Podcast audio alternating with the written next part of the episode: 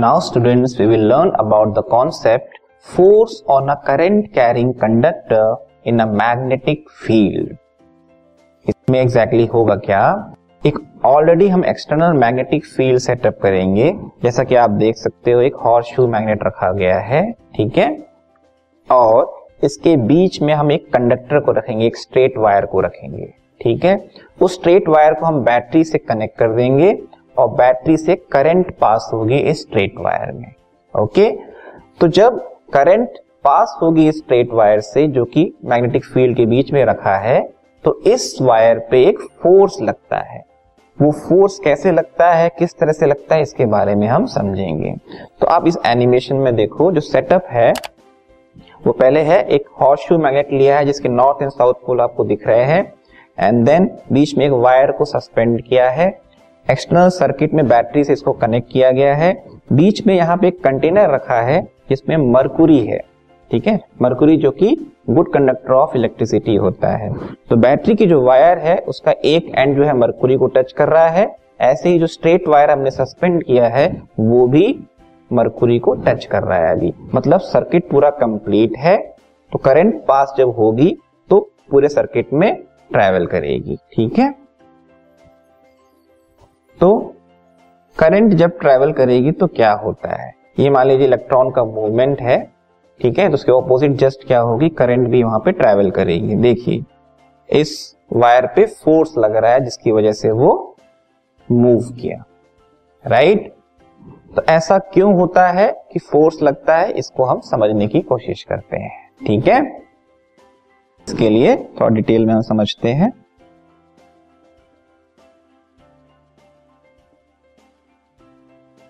उस सेटअप के बेसिस पे अगर हम देखें तो ये है आपकी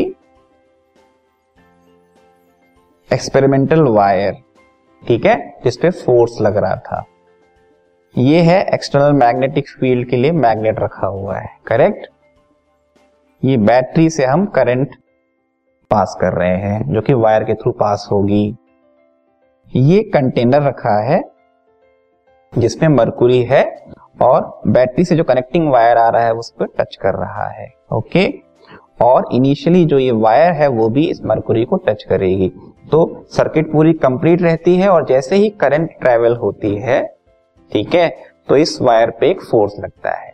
ये फोर्स क्यों लगता है? क्योंकि जो वायर है, उसमें जो करंट आई, उसके कारण एक एक्स्ट्रा मैग्नेटिक फ़ील्ड जनरेट होती है।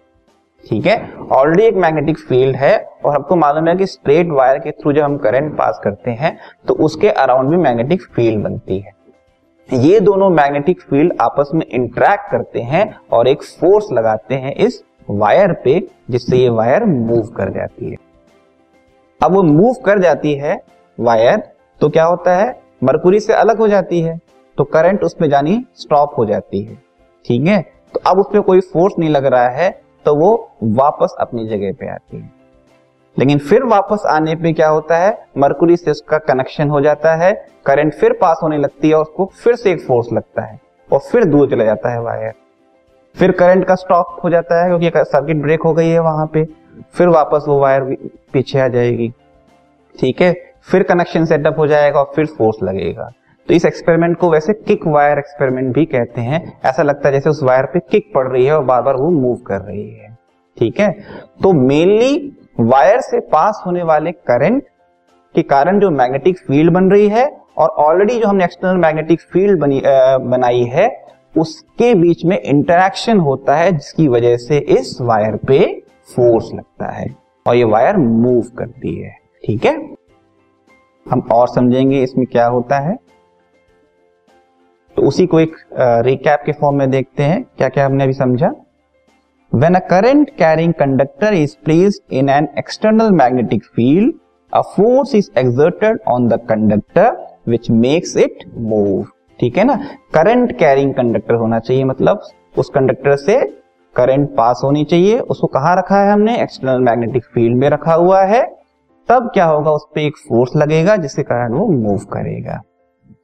और खास बात है the direction of force can be reversed on reversing the direction of current flowing in the conductor इस एक्सपेरिमेंट अगर आप ऐसा करोगे, जो करंट की डायरेक्शन है बैटरी के टर्मिनल्स हम चेंज कर देंगे कनेक्टिंग वायर्स को हम चेंज कर देंगे, और करंट की डायरेक्शन को अगर रिवर्स कर देंगे तो आप पाओगे जो वायर ऐसे मूव कर रही थी, अब ऑपोजिट मूव करेगी। मतलब उस पर जो फोर्स लग रहा है, उसकी डायरेक्शन भी क्या हो जाएगी चेंज हो जाएगी on reversing the direction of current ठीक है?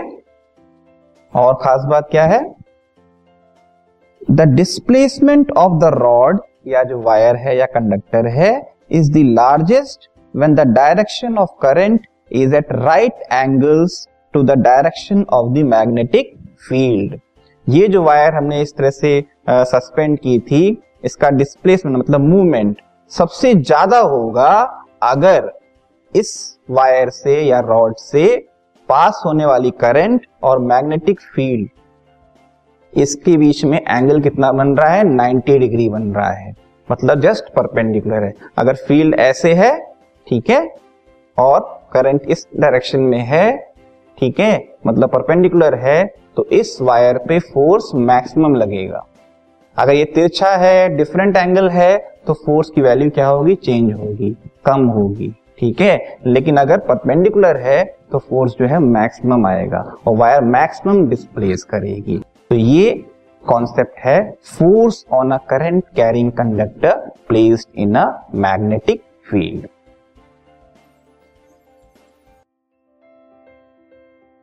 this podcast is brought you by Hub Hopper शिक्षा अभियान अगर आपको ये पॉडकास्ट पसंद आया तो प्लीज़ लाइक शेयर और सब्सक्राइब करें।